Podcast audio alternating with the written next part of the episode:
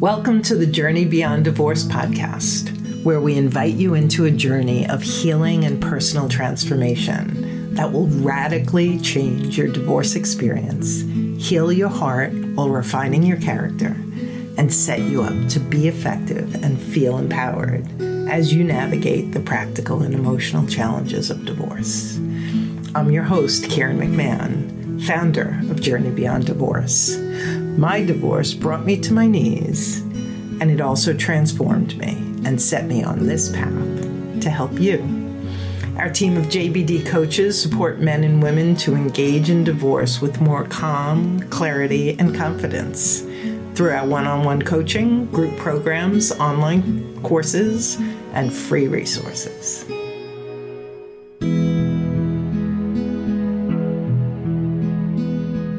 I'm not sure why, but I was just under the assumption that I had to listen to whatever it was that he had to say. Right. And I remember you helping me get to the point where I could say, he can write whatever he wants, it doesn't make it true. And I don't have to listen to it. Just like I wouldn't listen to it if he was saying it to my face, I would always have the ability to walk away. I have the ability to walk away from an email.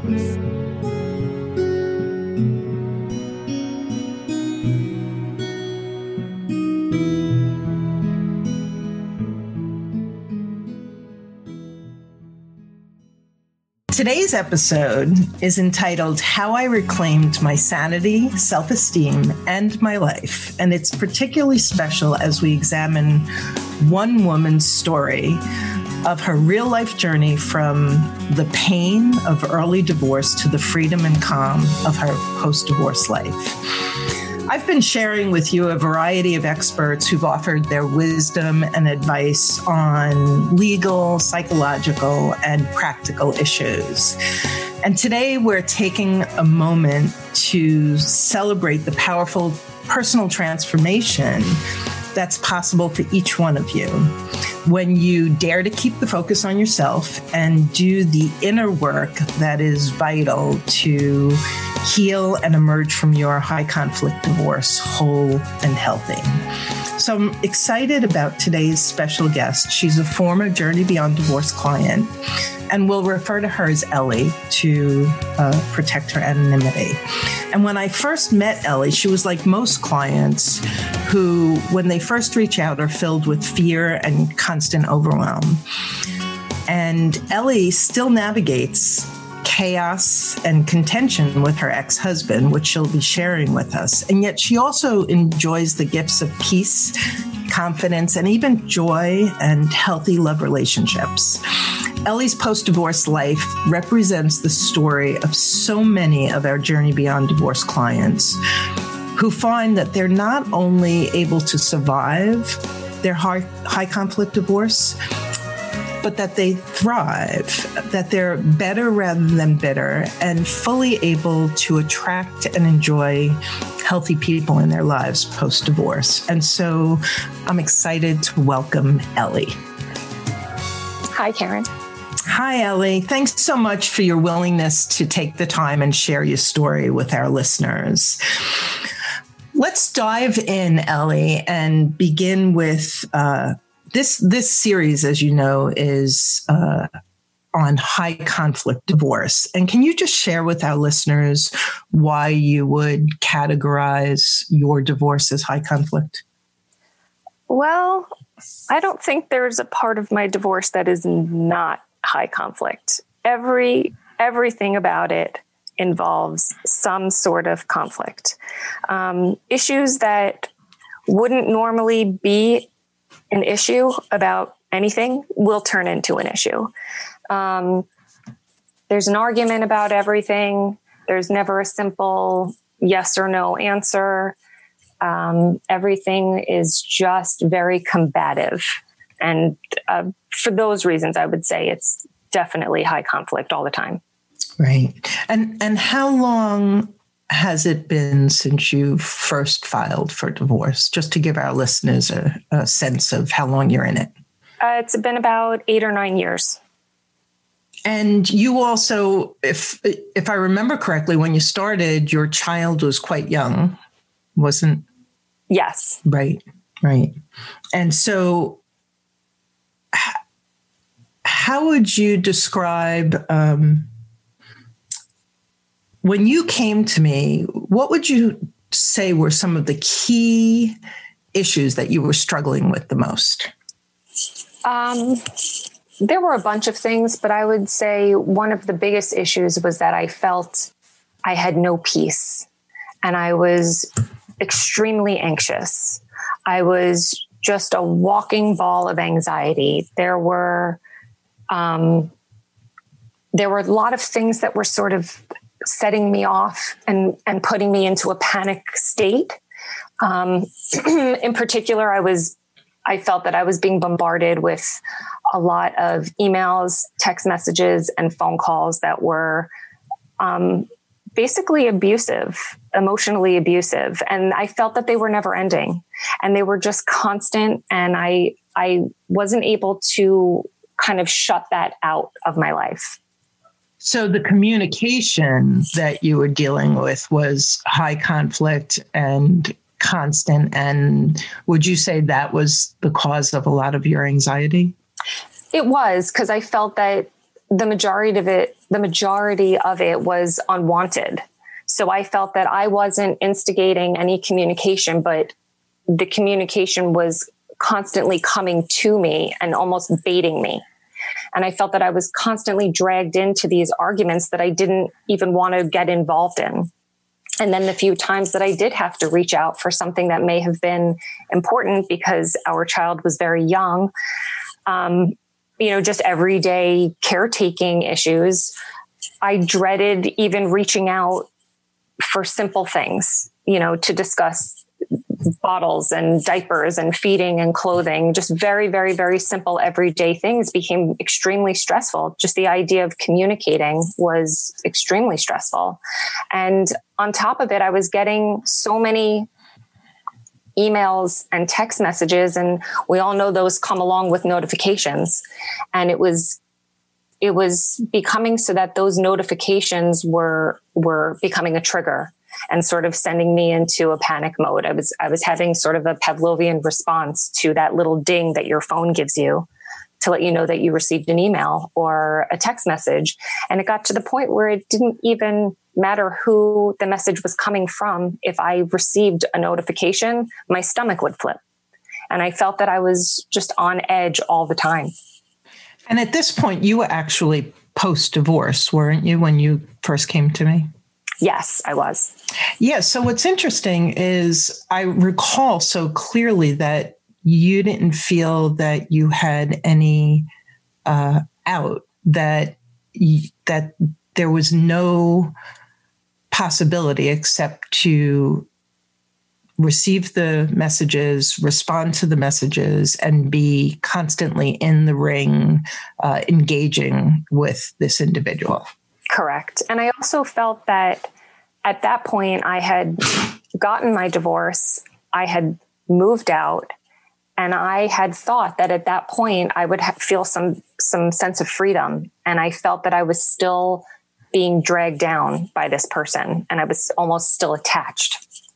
Right. And that's such a great point because so often we talk to our clients and we say, you know, you're so focused on the the legal divorce, but then there's the, you know, what I'll refer to as the emotional divorce, the real detachment and disconnection from that that dysfunctional dance that you've been doing. And yet you found yourself post divorce in that exact same dysfunctional interaction. Absolutely. Absolutely. And we talked about the fact that the communication and whether it's constant texts or emails that are the size of a dissertation or whatever that there are boundaries that that one can set around those. And do you remember uh, your comfort level in considering setting those boundaries? Um, i do remember that there were a couple of of boundaries that you helped me set that at first I never even considered. I didn't think they were it was possible for me to be able to do that. Um, having a small child, I felt that I needed to be in contact in case of an emergency. Right. And I remember you walked me through, um, you know, realizing that an email is not an emergent way to get to somebody. So if there was an emergency, it wouldn't be through an email. And that emails really I could set aside and check when I was ready and when I was in a sort of a, a good mental place where I could kind of give myself a little pep talk and maybe psych myself up before I read it to say, you know, whatever's written in here, I'm, I'm not, if it's mean um, or if it's insulting, I'm just not going to continue to read it. Um, and I, so I had a, I had a hard time starting with it, but talking through it with you, I remember you really helped me come to realize the reality of it and that it was possible.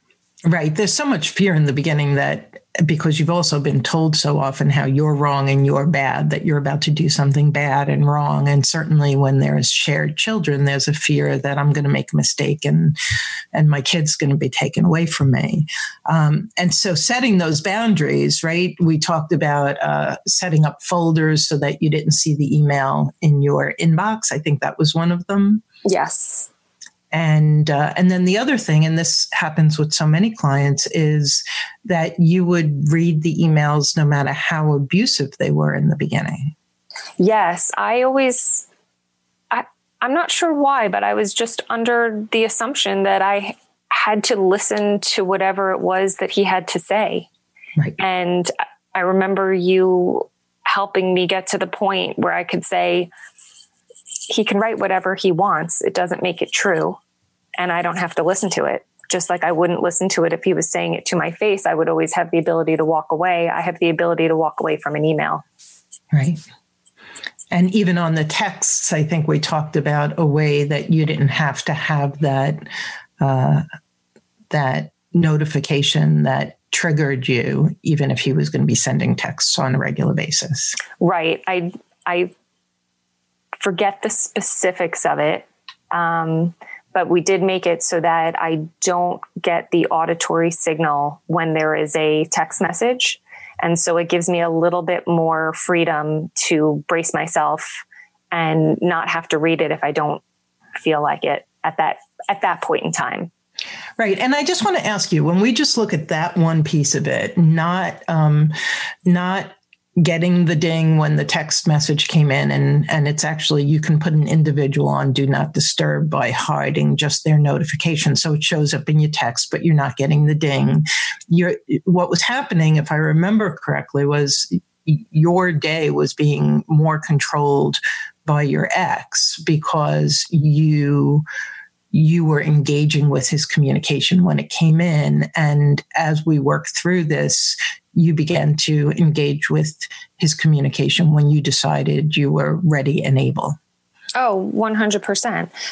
You know, my my cell phone is is in my pocket while I'm at work and I was finding that the constant influx of the texts and the emails was really disruptive to my workday. It was taking over.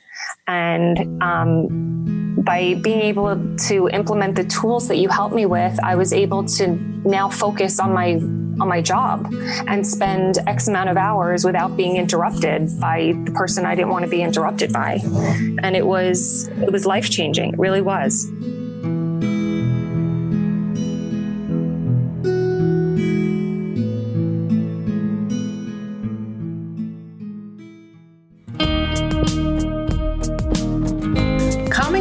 Chaos of divorce begins with quieting your mind and getting clear on what you want and how to get it. That's why we created the Divorce Survival Kit.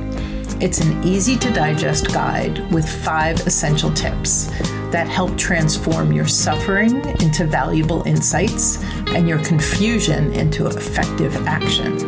So go to divorcerecoverylifeline.com and grab your divorce survival kit today.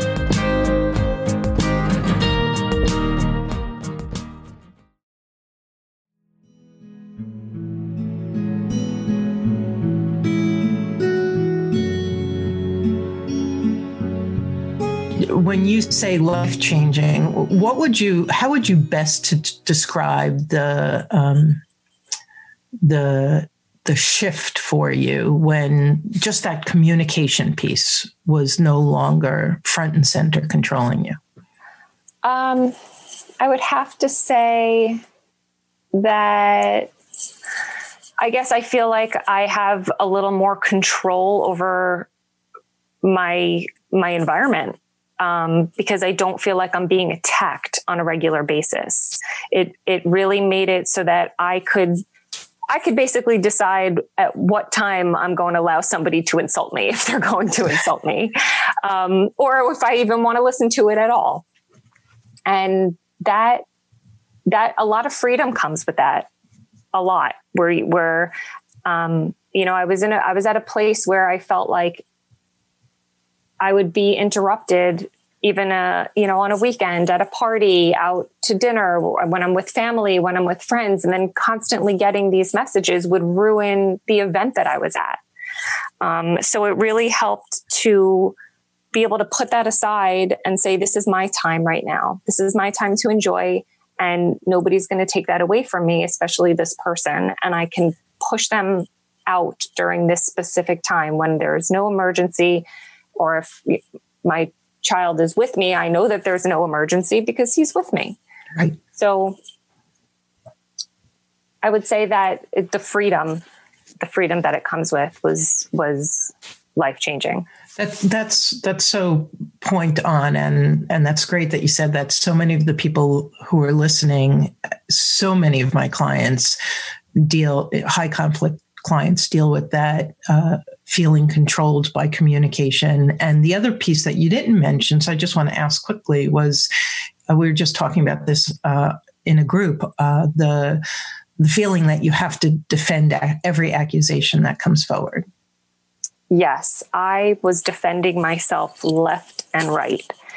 And I felt that I needed to. Um, I think that's just a natural reaction. If somebody accuses you of something, you want to defend yourself. And um, you were able to help me get to the point where I don't need to do that.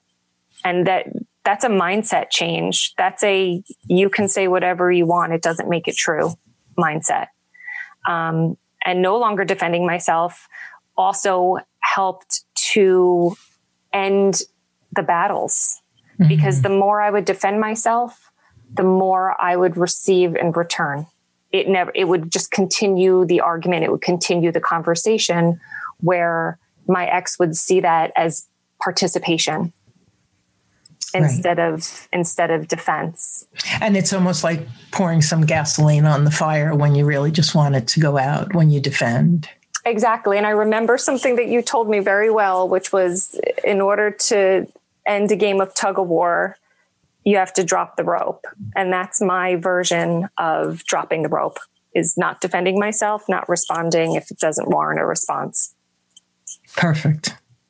So, so my initial question was, what were you struggling with the most? One thing was all of the communication and how often it came in and how contentious it was. What else were you struggling with in the early stages? Um, I was struggling with fear that other people were going to believe everything that he was saying or the the image that he was trying to create of me. Um, teachers doctors professionals court professionals friends. Um, you know the smear cam- campaign is real and i felt very very self conscious and I felt that I did need to defend myself with other professionals. And uh, particularly in court, I was very afraid that the court professionals were going to believe the things that he was saying and that it was everything was going to be used against me. Why do you think that was your belief? Why do I think that was my belief? I think when somebody tells you certain things enough, you start to mm. believe them. Right. Right. So when you you're work when you're with a high conflict personality and they're always telling you how wrong you are, how bad you are, how stupid you are, how right. how much in trouble you're going to be, how you're going to screw things up, et cetera, et cetera, uh, that can really it, it's it's almost like a brainwashing at a certain. And so that fear that everybody else is going to see what what he's saying you are and they're going to see him as what? This charismatic smart together guy. Right. Right. I mean even messages i would receive um, messages such as you know the judge will see you who for who you really are. You know messages like that so after a while you start to you start to believe these things that are kind of put into your head when they're put in there constantly and how did that fear impact you as you were going through the divorce? Um, it was rough. It was really rough, and it it caused a lot of anxiety, a lot of anxiety.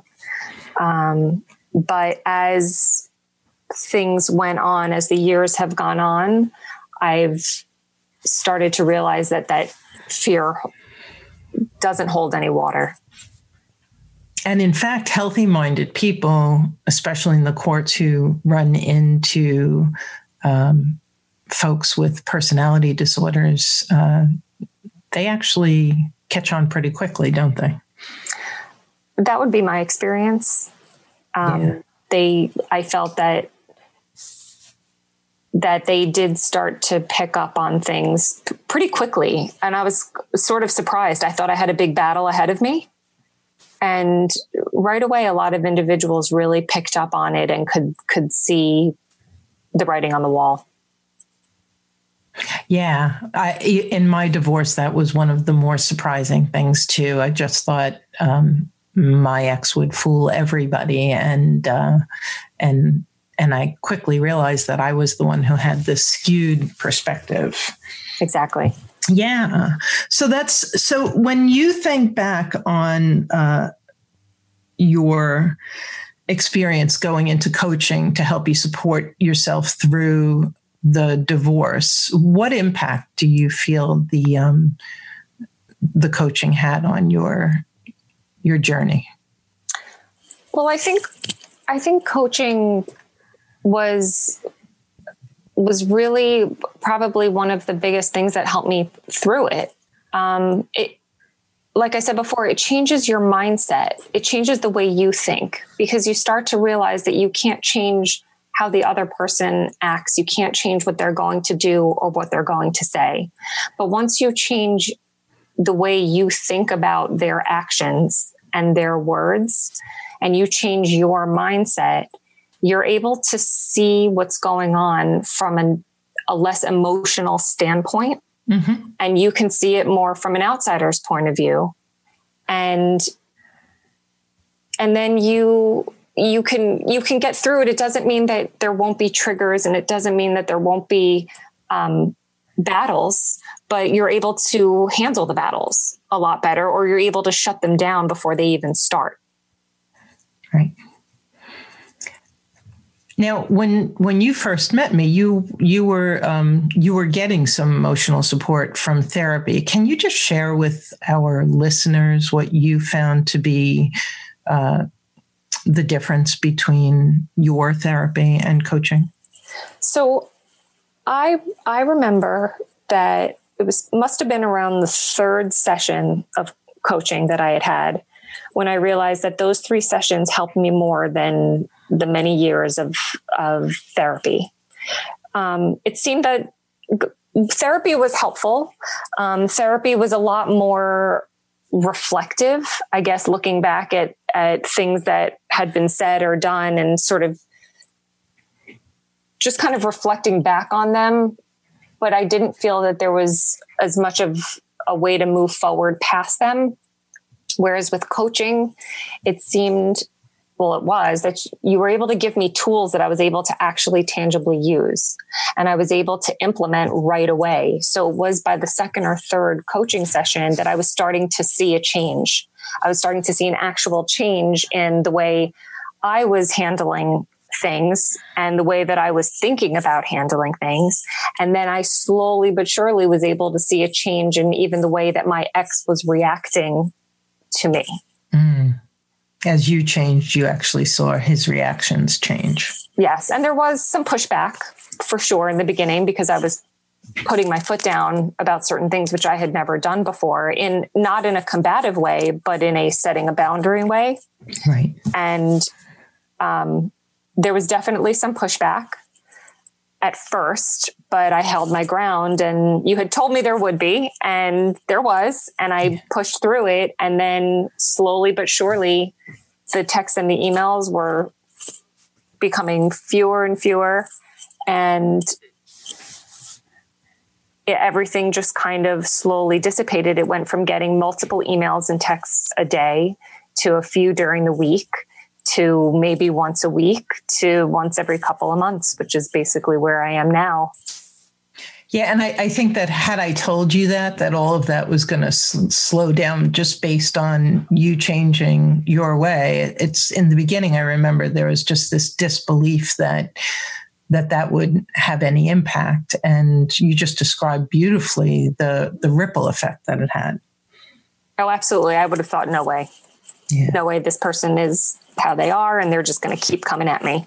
So during your divorce, what were the fears that you had of your future? What would what would you say were one or two of the key fears that you had? Um, one of the fears I had was that the battles would never end, and that I was going to con- have to continue living my life with these constant battles and the constant intrusion without any peace. Mm. That was definitely one of my biggest fears. Um, and another fear, I would say, is just being able to protect my child from having to deal with the same issues. And let's take that first one the battles. Um, did that fear come true? The constant yeah. battles? The constant battles? No, it hasn't. Um, because, like I said, once I was able to implement the tools that you've given me where I can really stop most of these battles before they start, there, there are a lot less battles to be had.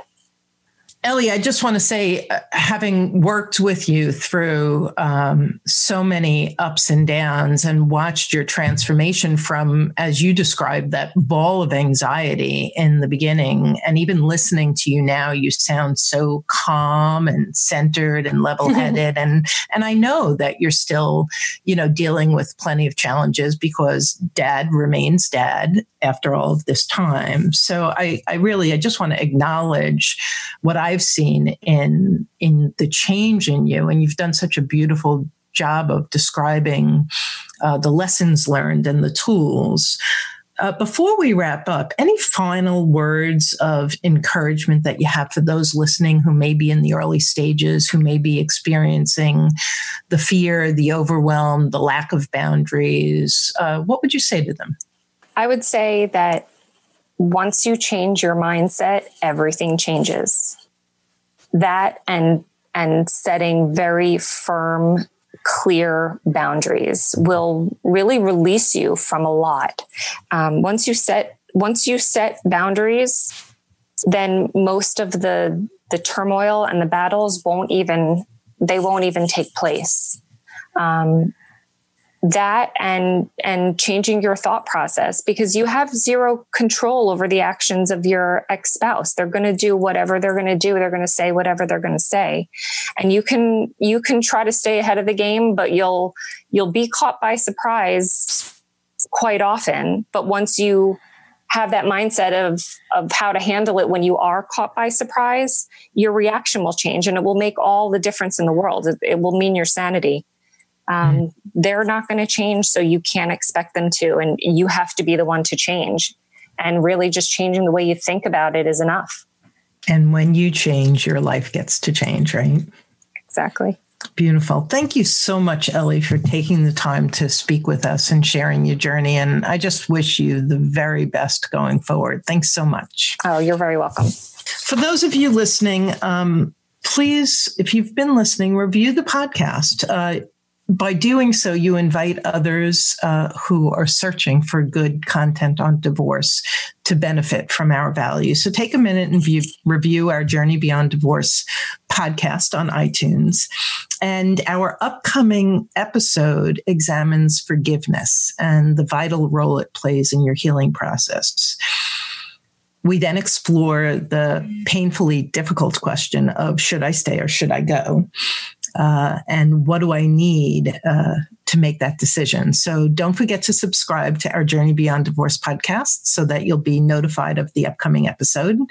You can also join our Journey Beyond Divorce community on Facebook, uh, where you can participate in our free virtual divorce support groups and receive guidance and encouragement from other members as well as our JBD coaches. And finally, we offer an abundance of free resources on jbddivorcesupport.com. So check us out and tune in in two weeks. Thanks so much for listening.